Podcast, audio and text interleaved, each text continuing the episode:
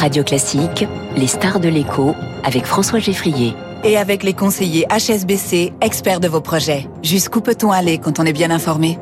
Les stars de l'écho avec donc ce matin le, le, meilleur prévisionniste du monde selon Bloomberg, que ce soit pour l'économie américaine ou celle de la zone euro, Christophe Barrault, bonjour. Bonjour. Chef économiste de Market Securities, bienvenue sur Radio Classique.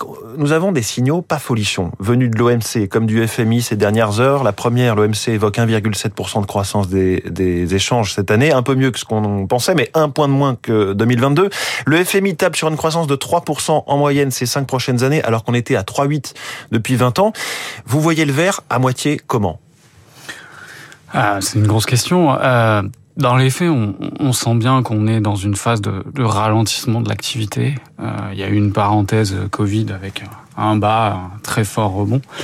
Et là, on s'oriente vers une, une, normalisation. On a des facteurs long terme qui reprennent un peu le dessus, comme la démographie qui est vouée euh, à ralentir très nettement. Euh, on le voit notamment en Chine, mais aussi dans la quasi-totalité des pays développés. Dans les faits, la normalisation et le fait qu'on ait une croissance plus faible dans les prochaines années, c'est normal. Maintenant, aujourd'hui, il y a énormément de risques qui pèsent sur la croissance à court terme. Et c'est aussi un petit peu euh, pourquoi 2023 sera une année où la croissance mondiale et même dans la plupart des mmh. pays développés sera plus faible. Je reviens sur les chiffres de, de l'OMC qui étaient euh, cette semaine. On parlait il y a peu d'une fragmentation des échanges, d'une mondialisation euh, euh, en recul, d'une régionalisation. Finalement, tout ça euh, attendra alors, il y a en fait, le, le, mouvement, je dirais, mondialisation se poursuit quand même parce que vous avez une dépendance internationale de plusieurs pays. Maintenant, on sent bien. On n'a pas été vacciné, si j'ose dire, par le Covid. Pas totalement. Alors, il y a forcément euh, des aménagements qui sont faits sur telle ou telle industrie. Ça peut être l'industrie pharmaceutique, ça peut être tout ce qui va être production d'énergie, etc. Mais après, globalement, on reste dans un monde euh, où il y a une dépendance des pays, mais après, il y a une autre fragmentation, je dirais. On sent qu'il y a des blocs qui se sont formés. Oui. Donc, la Chine, la Russie d'un côté, euh, je dirais même l'OPEC d'un autre côté, et après tous les pays, entre guillemets, occidentaux. Mmh. Euh, mais ces pays-là sont toujours voués à commercer entre eux. Et concernant la, croissance et les chiffres attendus du FMI, euh, ce sera la semaine prochaine, toute une semaine de réunion. Il faudra faire plus que 3% en théorie euh, si on devait trouver du travail à la population mondiale qui, qui croît quand même pour l'instant un petit peu. Et si on investissait 1000 milliards par an dans la transition euh, écologique, ce qui semble nécessaire. C'est-à-dire que là, on est en dessous de ce qu'il faudrait? Bah, techniquement, on commence à rentrer un petit peu dans le dur et euh, 3% de croissance au niveau mondial, ce sera difficilement atteignable, à mon avis, cette année. Donc vous êtes encore plus pessimiste prochaine. que le FMI Oui. Euh, pour cette année et l'année prochaine, et surtout pour l'année prochaine, ça me semble compliqué de faire 3%, sachant qu'on a tout un tas de, de, de phénomènes actuellement donc, euh, sur le secteur bancaire, sur le fait que les politiques monétaires soient quand même très restrictives, qui font que globalement, on sera en dessous du potentiel de mmh. croissance dans beaucoup de zones de la planète. Christophe Barrault, quel, quel rôle joue la Chine en ce moment La réouverture après le zéro Covid, est-ce que ça sauve les meubles quand même pour toute l'économie mondiale? Complètement, puisque la, la, Chine a fait 3% de croissance l'année passée, vraisemblablement, selon nous, elle en fera 5,7, donc c'est quasi, quasiment le double. Ça permet de limiter la casse euh, à l'échelon global.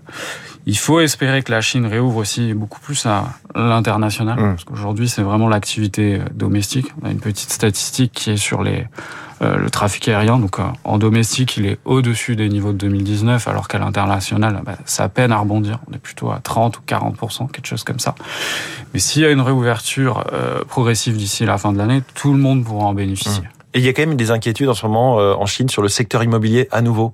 On se souvient de l'affaire Evergrande, le, promoteur le plus endetté au monde. Alors j'ai tendance à dire que le, plus dur est derrière nous, qu'il y a une volonté très claire des autorités d'appliquer de, des, des mesures de relance. Et sur les dernières statistiques, que ce soit février ou même mars, on commence à avoir des signaux positifs puisque le, le prix des biens neufs avait rebondi pour la première fois donc en mmh. février alors qu'il s'est contracté pendant quasiment un an et demi. Et vous avez les volumes de vente qui repartent. Maintenant, la construction, l'offre de logement, ça met beaucoup plus de temps à repartir. Comment se portent les, les, les États-Unis dans vos projections? Est-ce que vous voyez ou pas une récession? On a, pu, on a pu la craindre à un moment donné avec le resserrement de la politique monétaire alors, c'est le principal risque euh, aujourd'hui, c'est euh, ce qu'on appelle le durcissement des, des conditions de crédit. C'est-à-dire que c'est de plus en plus difficile d'obtenir un prêt.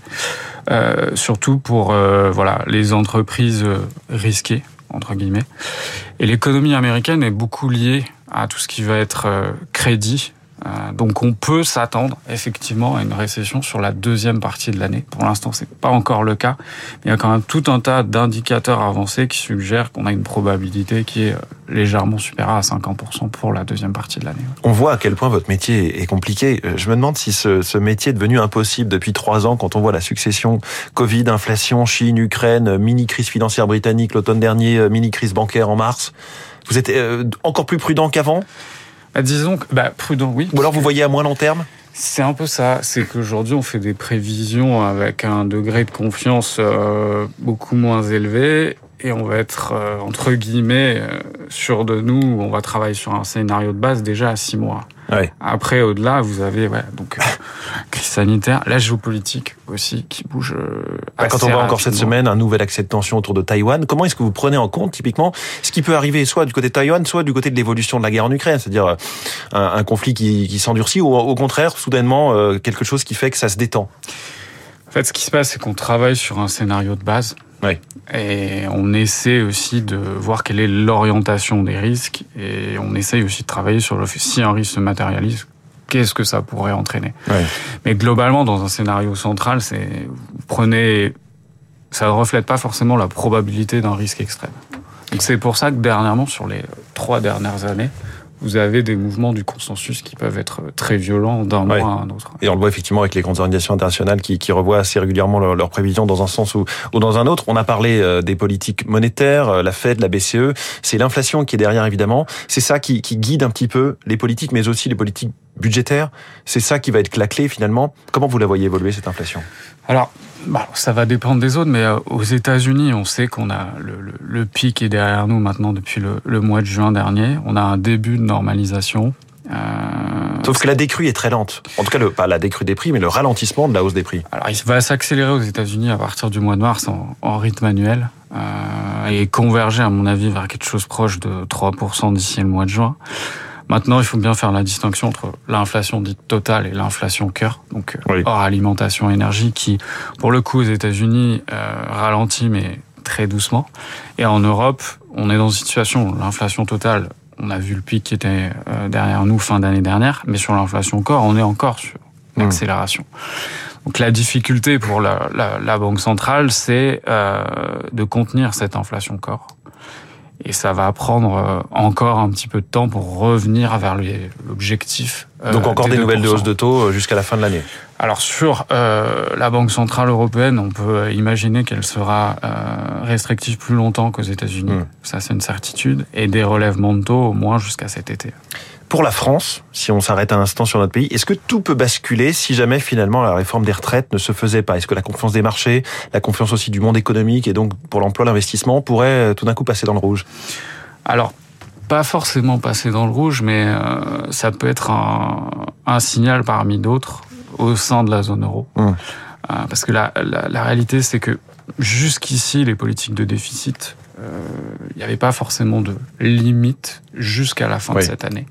Et on sait qu'à partir de l'année prochaine, il faudra mettre en place un, un cadre qui se rapproche des Et objectifs. les Allemands euh, poussent pour que ce soit le plus dur possible. hein. Exactement. Mais après, ce qu'il faut bien avoir en tête, c'est que euh, maintenir, enfin contenir ses finances publiques, c'est aussi euh, quelque chose de positif pour le long terme et qui nous permettra euh, potentiellement de payer moins cher, euh, Mm. enfin, d'avoir un coût euh, lié à la dette qui soit moins important. Maintenant, ce serait plus un micro-signal parmi tant d'autres. Et ce serait pas forcément, je pense, un choc systémique pour Ouais. les marchés à court terme mais ça pourrait complexifier et envoyer un effet signal si la situation venait à Hum. se détériorer ou si on avait des nouvelles tensions par la suite. À l'inverse, vous croyez au 0,8 voire un point de PIB supplémentaire si jamais euh, on fait cette réforme en 2027 euh, Alors sur 2027, comme je vous disais, c'est compliqué, c'est Oui, une prévision à six mois. Donc j'ai beaucoup de mal avec les, les prévisions. Mais donc là, c'est le euh, fameux toute chose égale par ailleurs, quoi. Oui, c'est le toute chose égale Qui n'existe pas dans la vraie vie, mais Exactement. Donc je me je me garderai de dire si euh, c'est le bon chiffre ou, ou Ouais. pas du tout. merci beaucoup en tout cas Christophe Barraud. Avec plaisir. Chef économiste de Market Securities, notre star de l'éco ce matin sur Radio Classique. Très bonne journée à vous. Merci. Il est 7h23.